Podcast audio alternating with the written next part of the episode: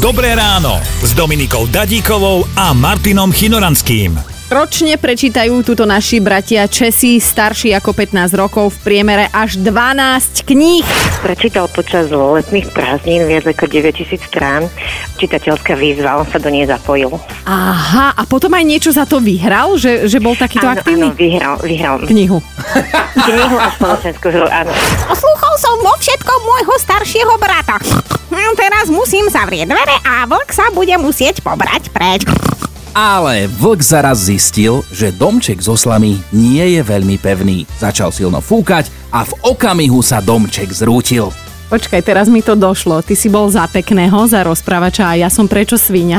Priznávame, dnes sme trošku zahrali na citlivú strunu, lebo sme vám prečítali úryvok e, z rozprávky o troch prasiatkách. Veľmi sa vám to páčilo, píšete, kedy bude pokračovanie. No potom, čo sa vypapkám na tri prasiatka.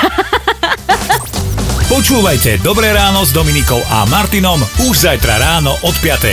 Radio